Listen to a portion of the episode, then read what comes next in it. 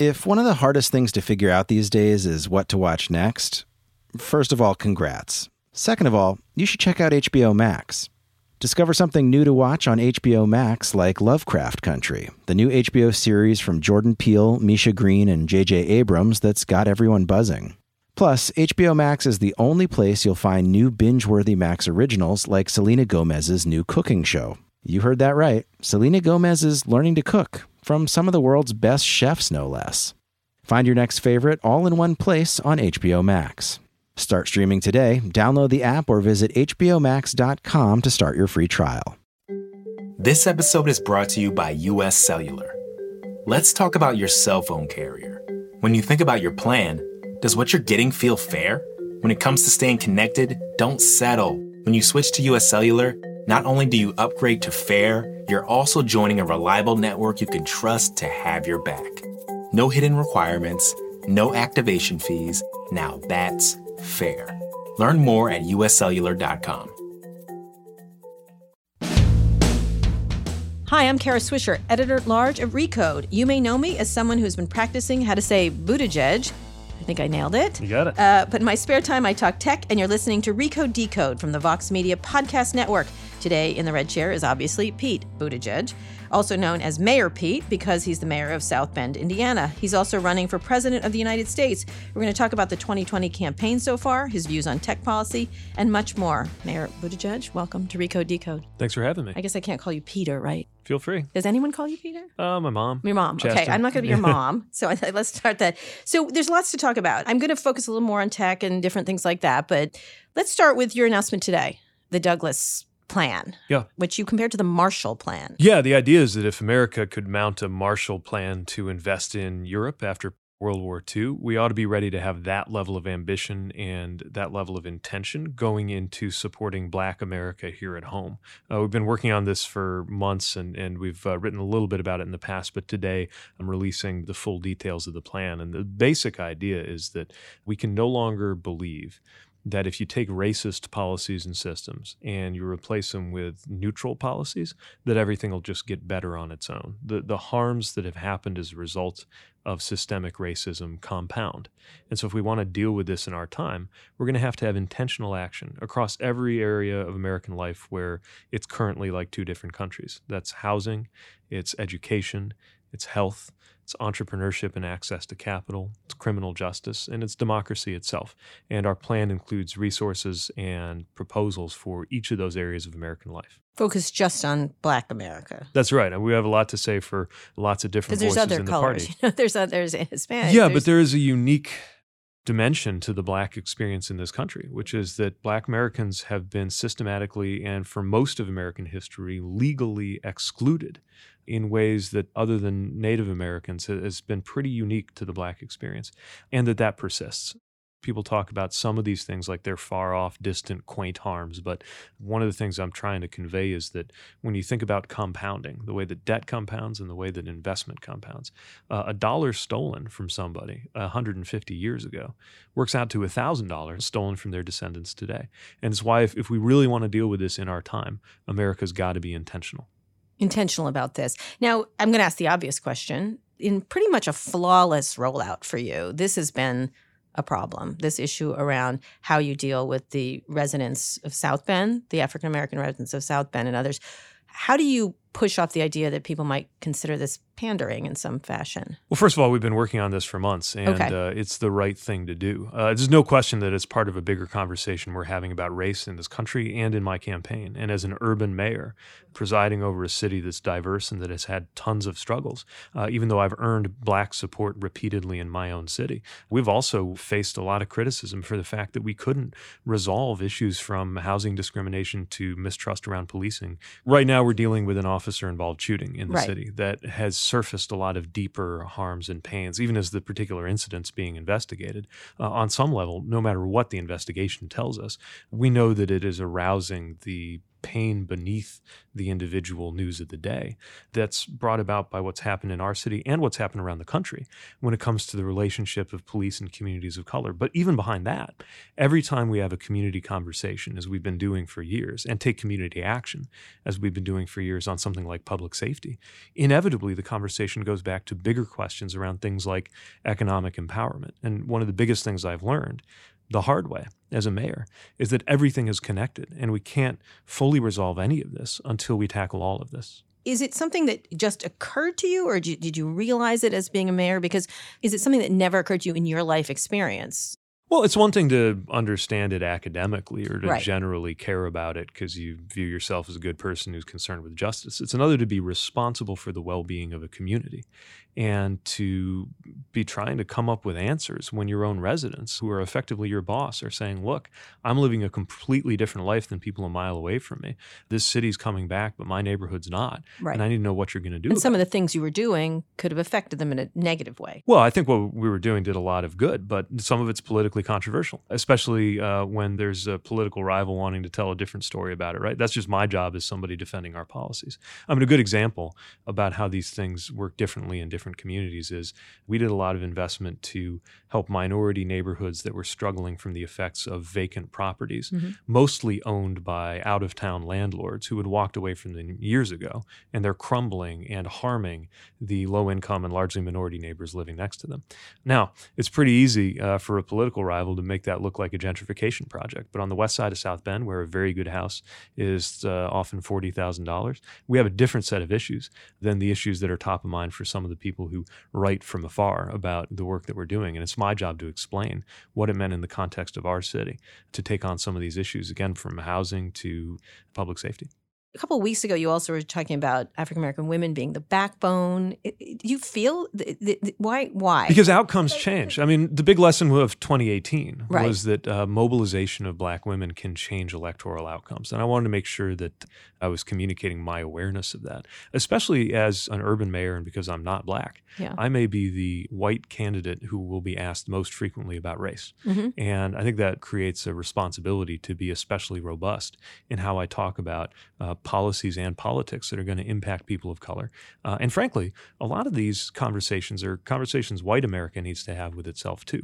We can no longer treat racial inequality as a sort of specialty issue that you trot out when you're talking to a black audience, because the entire country is being held back, and I think in many ways could unravel around racial inequality that comes down hardest on those who are victims of systemic racism, but diminishes the entire nation. But you still have to appeal to this group. How do you get them? Because your numbers, they're not very good. And this is, if you were to run for president, you need this group. Yeah, of course. Well, first of all, is making sure that we've made clear what our plans are. And that's part of what the rollout of the Douglass plan is doing. We get fantastic feedback on that when, when we share it with all audiences, but especially black audiences. Another thing is just making sure you get known. So, our biggest challenge by far in the black community right now is name recognition. We need to make sure that uh, as a candidate who's not been on the scene for years and as somebody who is not coming from a community of color, I can establish what we're about, how my record works, and why we made the choices we did, and where I'm seeking to lead the country as president, why it's going to make a difference compared to our competitors. Why do you deserve their vote over Kamala Harris or Elizabeth Warren or anybody else? We're putting forward what I think is the most comprehensive plan uh, yet laid out for these concerns and fitting it into a bigger picture around where the country is headed. There are a lot of competitors that I admire, that I respect, but I think right now is a time when we need to look for experience gathered outside of Washington, but in government, Right. uh, to try to change the, the channel from the show that we're on right now, uh, where everybody, even the president's opponents, seem to spend most of their energy talking about him. right. And fewer and fewer people are talking about you at home and how your life's going to be different. So let's talk about that.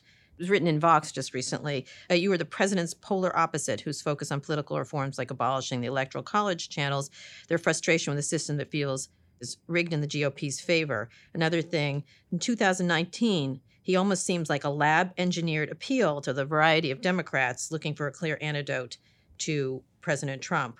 Are you, well, you're not a robot, right? Is that No. I, I didn't come from a lab. Okay, I came from right. Indiana. right.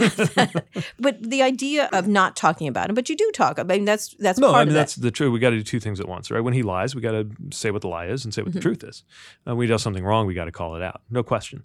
But we always have to come back to what we're going to do to make your life different because that's the turf we win on. I mean, first of all, it's the right thing to do, but also Americans agree with us on raising wages. They agree with us on preserving and expanding access to healthcare. They agree with us on immigration. They even agree with us on guns, even though we've been in a defensive crouch on this issue politically. The reality is the vast majority of Republicans, let alone Americans, think we ought to have things like universal background checks and red flag laws. So, in order to win and in order to deserve to win, we have to be shifting the conversation to reality, to the facts on the ground. And that's how a mayor thinks, right? As a mayor, I don't get to thump my chest and talk about making South Bend great again. If there's a hole in the road, I get called out for it and mm-hmm. need to go out there and fix it. And the same thing on the big issues around economic development or growth. We've gotten away from that at the national level, where it seems like the president wants to create his own reality.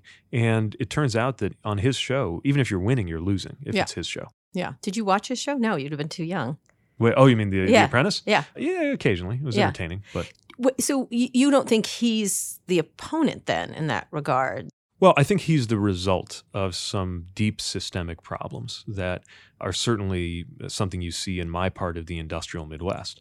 I come from a community where we just now got our per capita income back over $20,000 per person.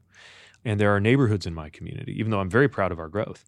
The reality is, there's neighborhoods in my community where it's like the economic growth of the last 40 years never even happened.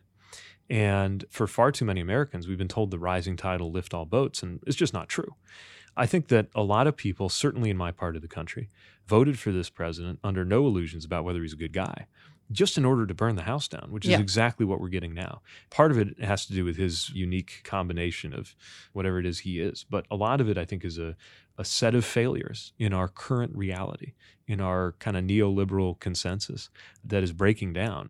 If it wasn't him, I I really think it might be somebody else. So when you're saying burn the house down, they wanted to take things out. I've had a lot of candidates talk about this. This idea we're going to vote for him because the whole thing is a mess. How do you then appeal to people that it's not a mess? It is a mess. that you're doing a little burn the house down, like it's They're reform. but it's that's the, my It's point. reformed. They're You're not like- wrong. right? Like, you know, when he says that elections were rigged by busloads of immigrants, that's Mhm. obviously false. But who can look at districts drawn so that politicians are picking out their voters and not say that in a certain very real and very naked sense elections are rigged? Mhm. Uh, the question is what we're going to do about the fact that there are these deep flaws in our democracy, deep flaws in our economy. Uh, and that's why I think it is very not only wrong for America, but also wrong politically if we feel tempted to have a message that's basically back to normal, right? It's so chaotic now. Let's just go back to normal. And I don't think Democrats can take us back to the 2000s any more than Republicans can take us back to the 50s. We've got to present something new, something that responds to an economy where people my age and younger are going to be changing professions more often than my parents changed job titles, uh, something res- that responds to a democracy that's getting less democratic, not more, and really entertain the need for these structural, deep reforms that if we get them right, could make this next half century that we're about to launch into uh, a very enlightened time of growth and prosperity. But if we get it wrong, uh, it will be so ugly that there might be no going back. And But you're talking about seeing res- that right reform now. reforms that are quite drastic. I mean, in a lot of ways. Depends what you think is You- I mean, the this message is it's not working, which is Yeah. an old message. Like every politician comes in and says it's not working. We know better how to Yeah, but a lot it. of times it's not working. So elect me, and I'm going to work the very same pulleys and levers, but work them a little bit differently, and everything will Mm-hmm. be better. And it just doesn't work. So what we need to do is change things deeply. It's why I'm talking about reforming the Supreme Court, which this country has done half a dozen Mhm. times, but reforms to Explain to the people who don't know. You want to add people to the Supreme Court. well, one of the solutions would involve adding people, but the point isn't adding people. The point is the structure has to include people who are not appointed on a partisan basis. Right. so we don't go through this so every you- time. You'd have people, yeah, exactly. We can't have an apocalyptic ideological firefight every time somebody dies or retires. Mhm. And there are different ways you can get at that. One that I think is interesting is to have a member of the court where a third of the members are chosen by unanimous consensus of the others. That's just one of the solutions I think could work. The point is, in a country whose most elegant quality is the fact that we reform our democracy, that, that we move to the direct election of senators, that we adjusted the voting age. We, we've done things over the years to shore up our democracy, often by constitutional amendment. And then sometime in the 70s, we just stopped. We just stopped doing that. And now we're seeing the consequences of that. Some of these things that we're accustomed to are set in stone or talked about like they're set in stone, but they shouldn't be. The fact that DC is not a state. There is no principled argument why American citizens living in the District of Columbia, which, by the way, if it were a state, would be the most African American state in the country, there is no principled reason why they should be denied a voice in the Senate and in the House. There are things that we're just tolerating because we've always done it this way. And now is the time to break the spell of we've always done it this way because the way we've always done it doesn't work. Some people argue that that's what Trump is doing every now and then you're like, why do we do it that way? Yeah. Like in terms Well, he's smashing everything. And Right. so there's tons of damage, but you know, if there's some benefit to that, it might widen our imagination about what's possible. And we'd better have a bigger imagination because where we are right now is not going to work much longer. Republics as a general rule don't survive the current level of economic inequality without political violence. I Mhm. want to fix that before it's too late. political violence meaning let's torch the rich. or- revolution who knows Right. yeah all kinds Right. of i mean sometimes it's uh, and i think we're seeing this now it doesn't mean it automatically leads to reform right Mhm. now the inequality has contributed to a regime in washington that is only making the inequality worse the point is you get weird twisted unhealthy political outcomes when you have the inequalities of economic power and political power that we see right now in our country today So how would you have the power to do that to shift it from a break it all down? I mean, I, want to get into tech in a minute because Mhm. tech's, uh, you know, as you know, Facebook's famous bromide was move fast and break things. Right. Break was not a good word. well they didn't think through all the things they were going to break Yeah, no, Yeah. they didn't think through any of them actually, and breaking may not be the right verb, Yeah. you know, in a lot of ways. And we'll get to that concept of breaking things. How do you feel like you have the ability to fix that? Well, it matters who the president is. I don't believe, as Trump said, I alone can fix it. It doesn't Mhm. work that way. That's one of the things I learned as a mayor. As a mayor in a strong mayor system where you're still dealing with a lot of different dynamics. And a big part of the job is actually figuring out how to manage things you don't control and try to control things you don't own. And I think it's one of the reasons why being a mayor is actually an unusually apt preparation for the presidency among the things you can do in your life before you become president. But it's not just something that can be done out of the White House. You need a White House that gets it. You need, uh, ideally, a president who's arrived with some coattails because it would be a lot easier Yeah. to drive these reforms. I mean, the best answer by far to how do you deal with Mitch McConnell is for him to not be in the majority anymore. Sure, but this isn't going to be a landslide election for anybody. I think we'll see. I mean, we have we have a exceptionally unpopular president right now, hmm uh, with an exceptionally good uh, economy. Is it though? I mean, the the Well, not for everybody, of the course. Dow's going Yeah. up. GDP to me, the most interesting measure of our economy is life expectancy, Mhm. and it's going down. Even in 2016, right? We had a so-called economic anxiety election under conditions of more or less full employment. And what it tells you is maybe the things we're counting are not the right things. Right.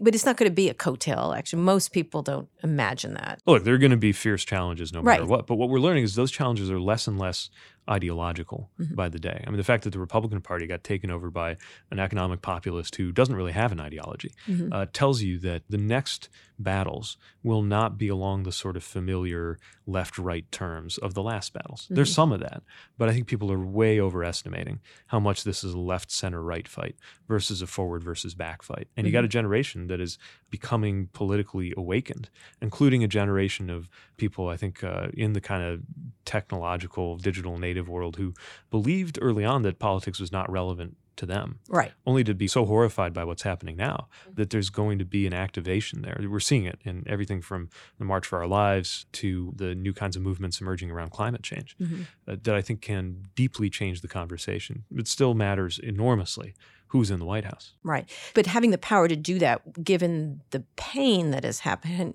now, how do you heal that pain?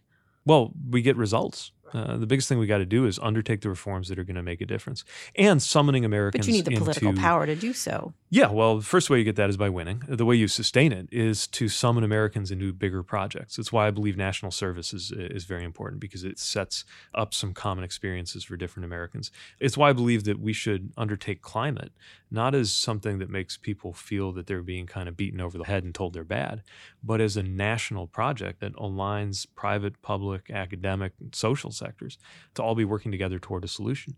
And this is what the right kind of leadership can do take division and get unification out of it. That's what good leadership is. What we have now is the opposite.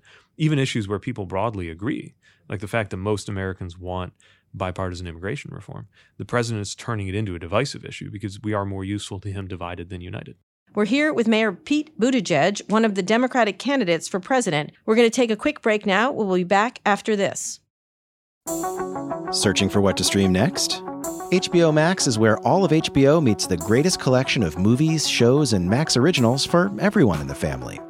Discover something fresh to watch with new HBO series like Lovecraft Country from Jordan Peele, Misha Green, and J.J. Abrams, or The Undoing, starring Nicole Kidman and Hugh Grant.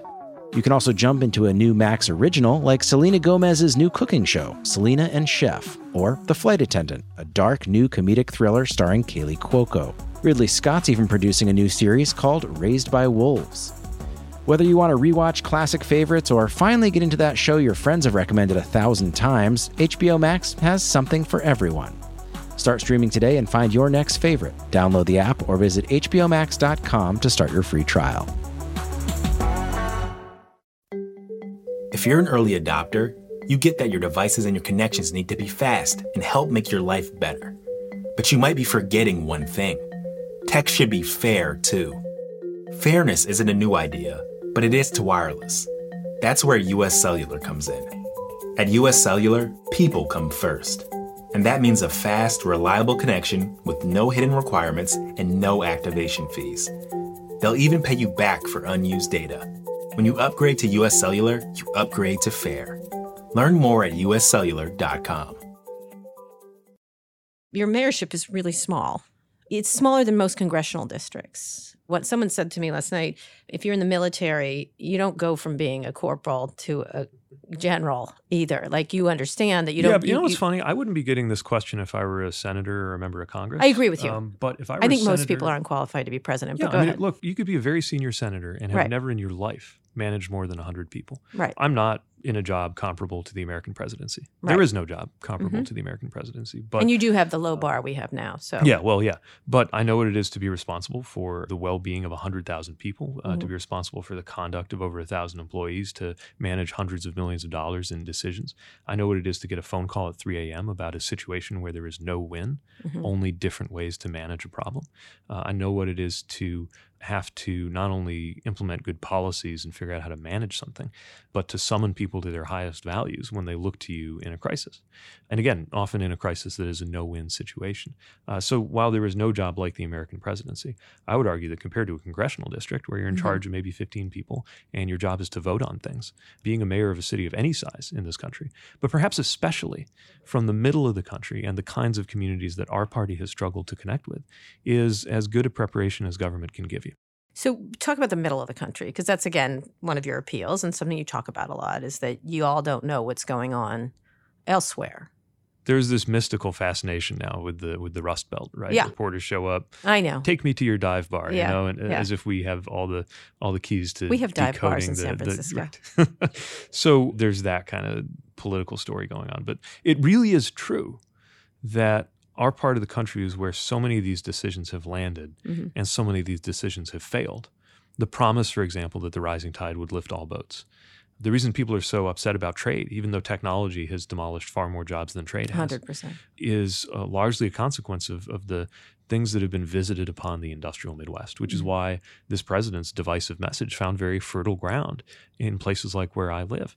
Uh, I think it's very important to recover a progressive tradition that actually originated in, In the middle it, of the country. yeah. right? I mean, back in the day, if you go back 100 years Birch ago, Pie. the conservatives were in the cities, Yeah. socially a bit more forward looking, but also mostly interested in retaining the prerogatives of the wealthy and the Mhm. powerful. And the progressives, the workers and the farmers coming out of my part of the country. Mhm. It's where you had Bob LaFollette and Eugene Debs, Indiana socialist, right, 100 Mhm. years ago. And the roots of that progressive tradition still belong, I think, in the middle of the country because we're the ones who are most alienated from the uh, stupendous wealth being created uh, for a few people in a few places. But the irony of it is, we can be a huge part of the solution. Uh, take agriculture and climate change. No, uh, very few people talk about climate as a rural issue, other than the fact that rural Americans are now Yeah. getting destroyed by Yeah. uh, irregular weather. But from a solution side, there's evidence that that with the right kind of uh, research, we could figure out a way to have soil take in as much carbon around the world as the global transportation sector puts out. Mhm. But we'd have to invite rural America to be part of the solution and fund the research to actually do technically And something Bill what we know Gates and Elon Musk are working on. Actually, Yeah. that's that's one of the companies. It's, it's carbon capture, essentially. Right. People are a little allergic on carbon capture because they think it might be an excuse to Yes, keep not putting fix it in. everything. Yeah. The reality is we've got to do both. I mean, even then, we'll be lucky to get to where we need to in terms of carbon neutral economy. The solutions are going to come largely from our communities, not from Washington. Mhm. And Washington can play a role in helping communities circulate these solutions and empowering communities. Cities. Whereas what we have right now is kind of the worst of all worlds. We don't have the benefits of the kind of FDR style social state because it's been gutted. But we've also seen that this sort of conservative myth that if you take down all the regulations and rules, we'll all be better off. Uh, we're seeing all the reasons why that is in fact a myth. Mm-hmm. When you talk about the Midwest, and then I want to get to tech, there is that idea that real Americans live there. And you're using, I mean, I'm from the Midwest. I know what regular people want. You know, there are regular people real Americans living in San Francisco, in Silicon Valley, in New York City.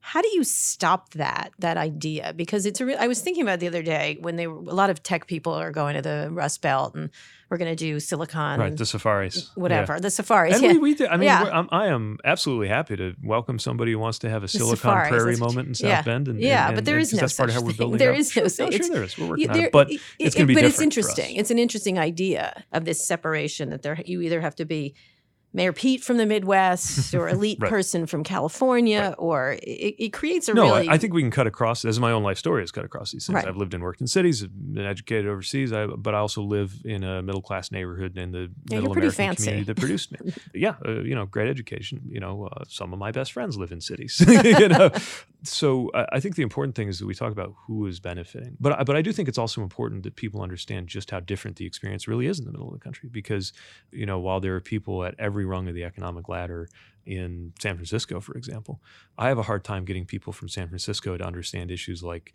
the problem we have in South Bend of houses unaffordable because their prices are too low. Mhm. Right? If a Yeah, thirty-five thousand dollar house, San- you can't get a loan on a thirty-five thousand dollar Right. house because the bank doesn't think they'll get their transaction costs back.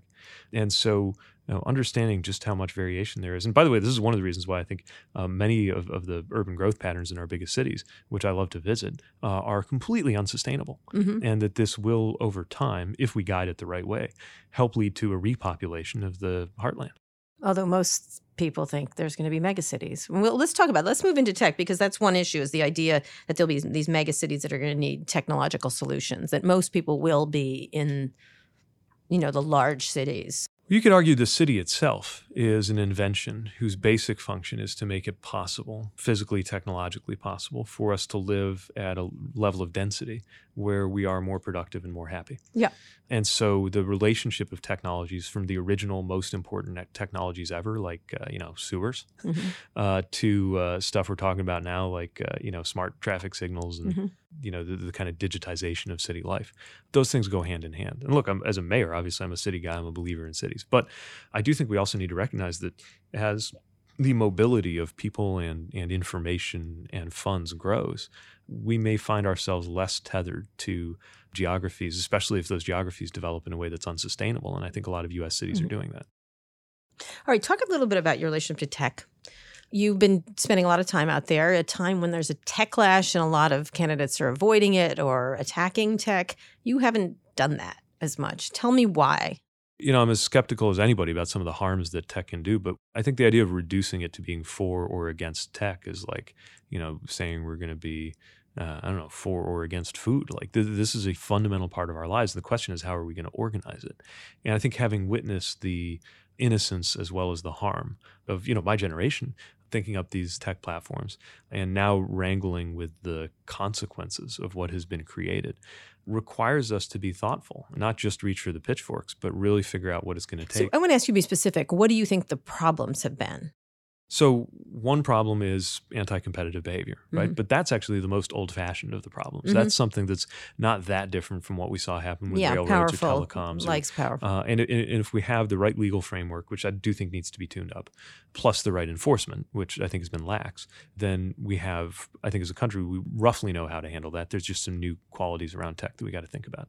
Other things are, are that Uh, are being. Can you be specific there? So- well, for example, the, the saying like uh, there should be some sort of what kind of breakup? For example, if if something doesn't have a charge for the service, right?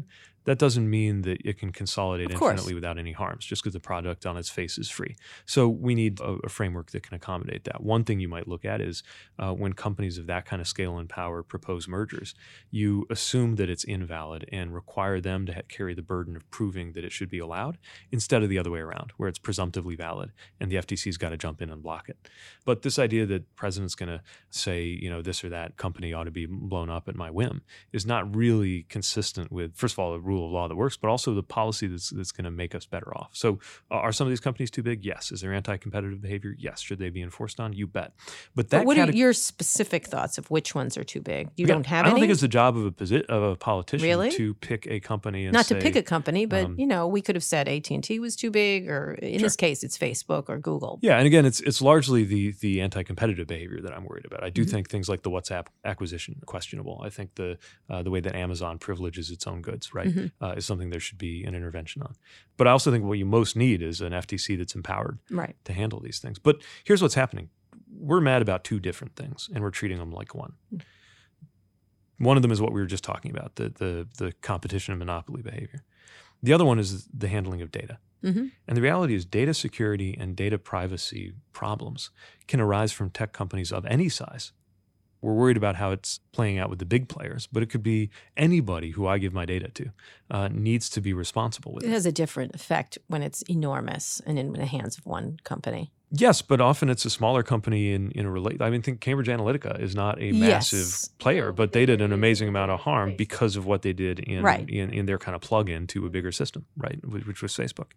So we need to understand that these data security problems exist in a way that, that, that is not fully dependent on how big or small a company is. Mhm. And for that reason, uh, breaking up some company isn't going to make those problems go away Mhm. we are shockingly behind when it comes to how our country thinks about these questions. I think we got 50 states, we got 50 frameworks for dealing with this. We need to establish the rights that we have over the value that's created from the data that we hand over. Do you believe in a national privacy bill? Would that be something that you would think is important? Yes, I think we need a national data framework. I think the right to be forgotten, for example, needs to be encoded at a national Whoa, level. really? Yeah.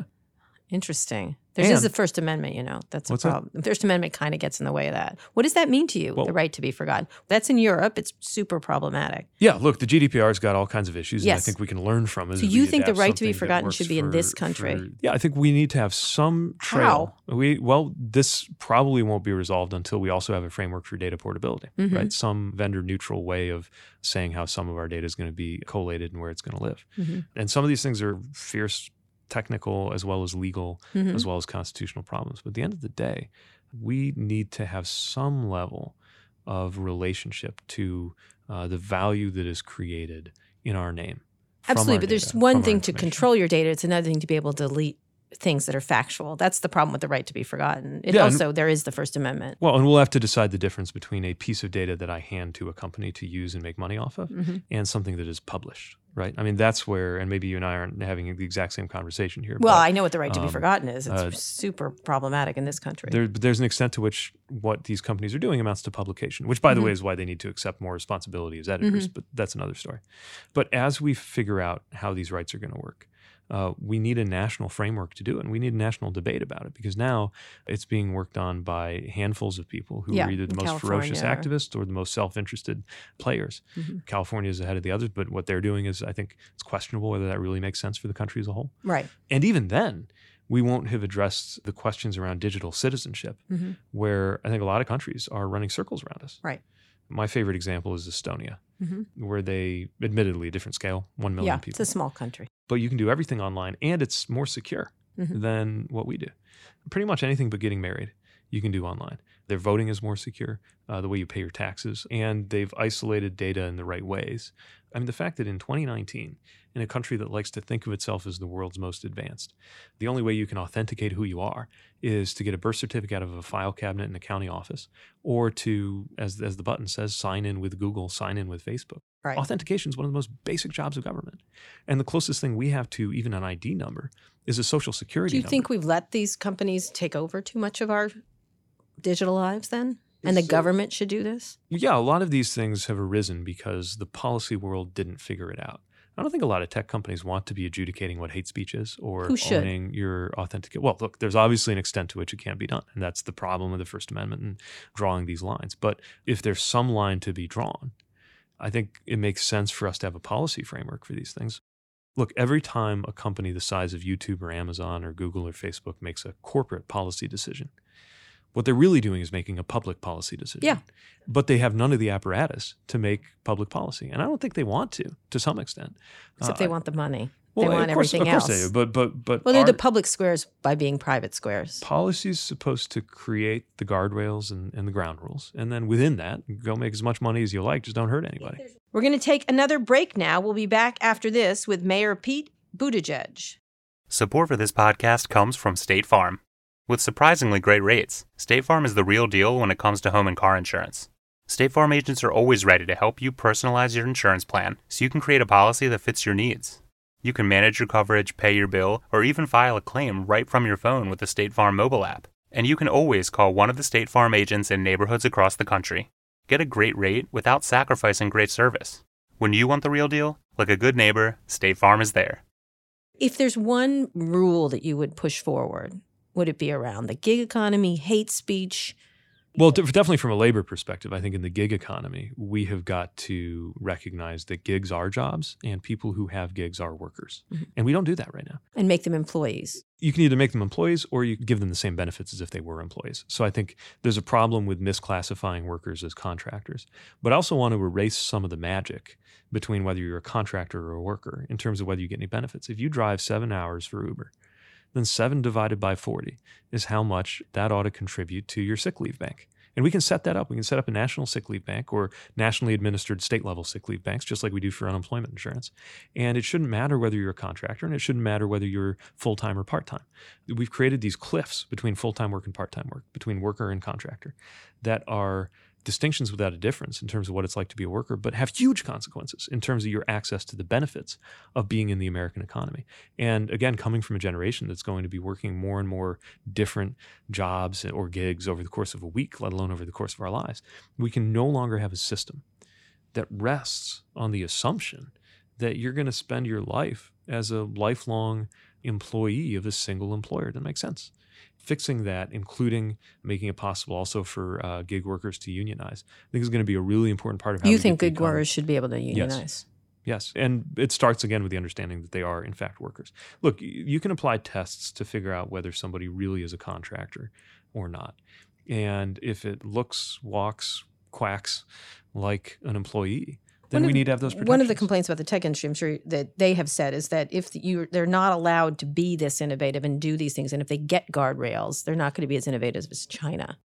Well, it's it's interesting that they're saying we should have fewer rules so that we can be more like China. I mean, I, know, get, I get the agree. argument. I, I but, say that to them exactly. I said, um, China's you know, China's really got a our- totally different approach. And by the way, Mhm. they're not going to change their approach because we're poking them in the eye with tariffs. But that's another story. Look, the internet started out as this delicate flower, right? That that had to be cultivated, and we had to let see where it was going to go. Now we know where it's going to go, and it's time to put in the guardrails. By the way, another thing that our, our friends in the industry sometimes forget is that this entire industry was literally invented by the federal government Yes, it was. I remember. the internet was Yeah. right so what we need to be talking about is okay we're glad for you to innovate and i do think that some of the anger is directed in a in a way that's unfocused but also you, these choices that you're making are affecting all of us and a lot of them shouldn't be on your plate to begin with So let me finish up with this. You take more money from them than other people. Do you feel that that's a problem, or is there? Does that make you beholden to them? look if, if somebody backs my proposal to make sure uber workers can unionize If it's an Uber if they CEO, work at Uber, you might. I guess fine, right? I right. mean, uh, I, one of the first things you learn as a mayor is to make decisions that will uh, sometimes upset people who've supported you because we're one community. And my fundraising, I'm very proud of the grassroots character of my fundraising. Over 400,000 donors, uh, average contribution. I don't have the number in my head, but it's a pretty modest number, and, and and that's how we're powering this campaign. But at the end of the day, if somebody supports a progressive vision and wants to help me get it done, then that's great. Let's finish up talking about you.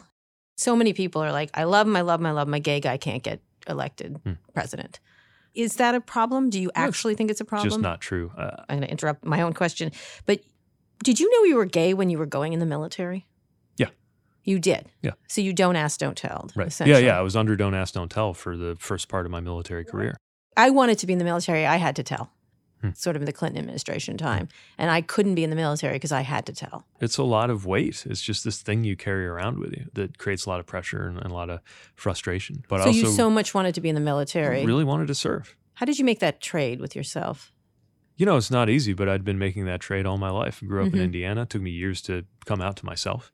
And then I had a job in the mayor's office that, that had me so busy that I didn't mind not having much of a personal life hmm until I deployed. And I realized this is this is nuts that I could be killed in action in my early 30s as a grown ass man in charge of a city with no idea what it's like to be in love. I said, you Mhm. know what, that's that, I'm going to come out. So I came home, came out, middle of an election year, not politically ideal, in Indiana. Democratic city, but not that democratic and Mhm. very socially conservative. Mike Pence was the governor of my state, Yeah. and I got 80% of the vote. Mhm. And I think what that tells you is that people can outgrow their prejudices, or even if people harbor prejudices, in the end, when they're deciding who they want to lead a city, or for that matter, who they want to have the nuclear codes, they're going to be deciding who's going to serve them well. And a lot of that other stuff fades away. If you're a single issue voter and your single issue is prejudice, you're probably not one of the voters we're really looking to win over for the Democrats today. Answer that question. Why isn't it a problem? Because people don't care? Because I think they do. People get over it. Yeah. That at least my experience has shown how people get over it. People right. in Indiana can get over it. I think people across America can get over it. Uh, look, the tide is shifting on this, but it's not overnight. It's not like flipping a switch. And just about every major candidate in the race has some historic quality about them that creates disadvantages as well as advantages. But at the end of the day, I think Americans want to know what we're going to do for them, how I'm going to make your everyday life different and better. You're also making a part of your campaign with your husband, who's utterly charming, pretty fond of him. especially social media charming. Mhm. How much do you think about making that a part of it? You know, the kind of personal rule we adopted for how we go about being a first couple in South Bend when Mhm. he came in my life and, and, and we were dating and it got serious was we're going to act like any other couple. Mhm. And we're going to invite people to treat us like any other couple. And that's basically what happened. Mhm. Any candidate who has a great spouse, I think, wants people to get to know your spouse. And he's a great asset to the campaign. And look, I want people to know my story. And it's important for people to know that part of what motivates me to see how politics affects our everyday lives is my life experience. And it's the life experience of being sent to war by a U.S. president. And it's the life experience of belonging to a family where uh, things like ACA and Medicare made a huge difference. And it's the life experience of starting and ending my day in a marriage that exists by the grace of a single vote on the Supreme Court. I don't think you have to be gay to see why that matters.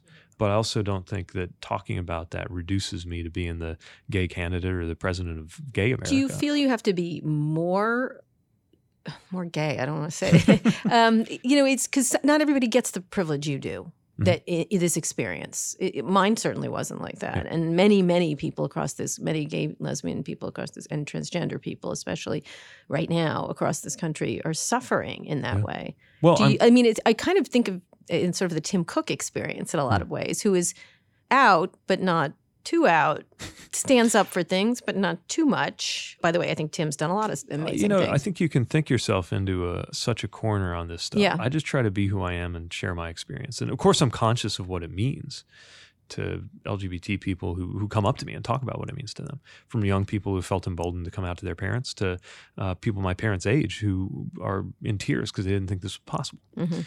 But I'm also, you know, putting forward positions on LGBTQ equality that I would hope Mhm. anyone in my party, gay or straight, would embrace.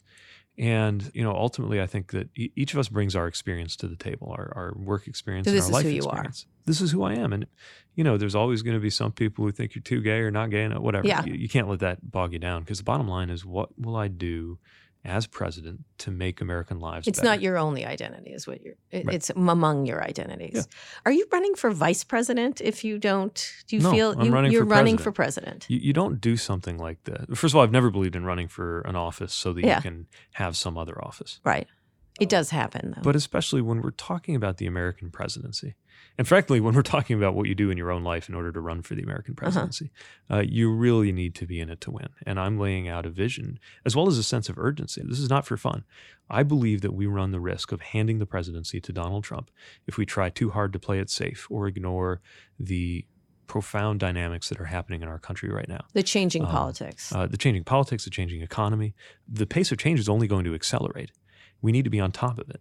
And I present a different message, and I'm a different kind of messenger. I'm simply not like the others. Mhm. Otherwise, I would have find one of them and work for them. Right. And when you're thinking about Democrats being united just today, and I want to end on this the squad, which was Alexandria Ocasio Cortez and others, fighting with Nancy Pelosi about what they should tweet, what they should say. How are you going to bring everybody together? Because within the Democrats, there's all these yeah, that kind of jostling is natural, and, and I think the speaker can handle it, and I think the members can handle themselves. Uh, and if somebody gets too far out of line or does something that's unfair, they'll usually be called out on it. At the end of the day, we do have to remember that there's going to be like 24 candidates who are not going to be the nominee, need to rally around the one person who is. But I think we have seen the consequences of failing to do that. I mean, this is not just saying the wolf is at the gates. The wolf is through the gates, eating our chickens. Our country is in pretty dire shape the nature of primary season is it's for surfacing the differences within our party and negotiating them. That's fine. But the thing we got to remember is their message is going to be the same no matter what we do. If we adopt a far left platform, they're going to say we're socialists. And if we adopt a conservative platform, they're going to say we're socialists. Now is the time for us to decide what we believe in, what we think is going to work, and then go out and sell it. And there will always be a spectrum around the kind of center of gravity of our party. Uh, but the most important thing is to not be jerks about it and, and, to get out there, fight for what we believe in, represent what we care about among one another, uh, and then get out there and take it to the country. All right, this is a question I asked Michael Bennet yesterday. If you don't get that, is there a favorite candidate for you? I admire just about everybody running. Just but, about but I think uh, I wouldn't be doing this if I didn't think that my message is the best one, and I'm not like the others. Have you been surprised by your popularity? Uh, the trajectory of it, yeah. Obviously, we believed in this mission and, and, in the message, but I thought it would be a slower burn until I could break through. It turns out breaking through is not the problem. Right. Uh, well, that's being said, even though you know I get stopped in the street and we've we've made our cracked our way into the top tier and led the field in terms of fundraising last quarter, mm-hmm. there's still a very high ceiling for us because there's a huge number of Americans who do not follow the blow by blow right. of this process and are just right. now a lot of people the debates was the first they saw any of us. Yeah, you've got to the wow he's adorable level. Now what? What well, does he have to say? it's one thing for people to like you. Yeah. It's another for people to see why you need to be the nominee. Right. And why your presidency would be different than the others. And I, I, I my job now, and basically for the next six, seven months all the way till the voting begins, is to make clear to Americans how my presidency would be different and better than any of the others. All right. Who's your favorite president? Do you have a favorite? Oh, it's got to be Lincoln. Yeah. And not just because of all the reasons Lincoln, but. He's from the Midwest, I hear. And from the Midwest. In fact, spent a lot of time in Indiana. but the other thing we don't hear as much about about Lincoln is that he understood how important it was to keep an eye on the future.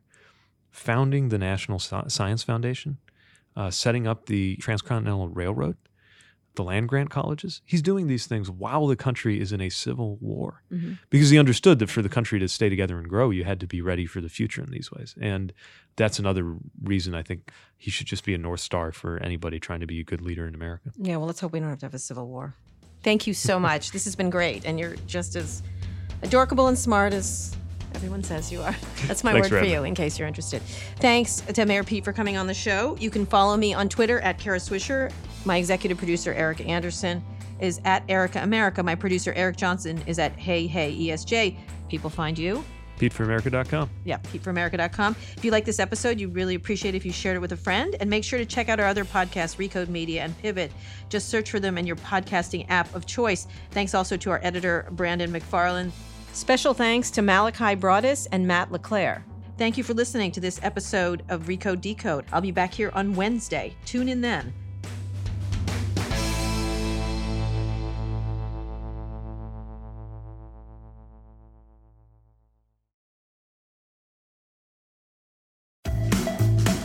HBO Max brings all of HBO to your fingertips, plus an epic list of new Max originals. Whether you're into animation, classic movies, or binge worthy series, HBO Max's suggested collections are curated by real humans, not robots, so you find the right thing to watch every time. With thousands of options for you and the family to choose from, it's the streaming platform of your dreams. HBO Max, where HBO meets so much more. Start streaming now at HBOMax.com.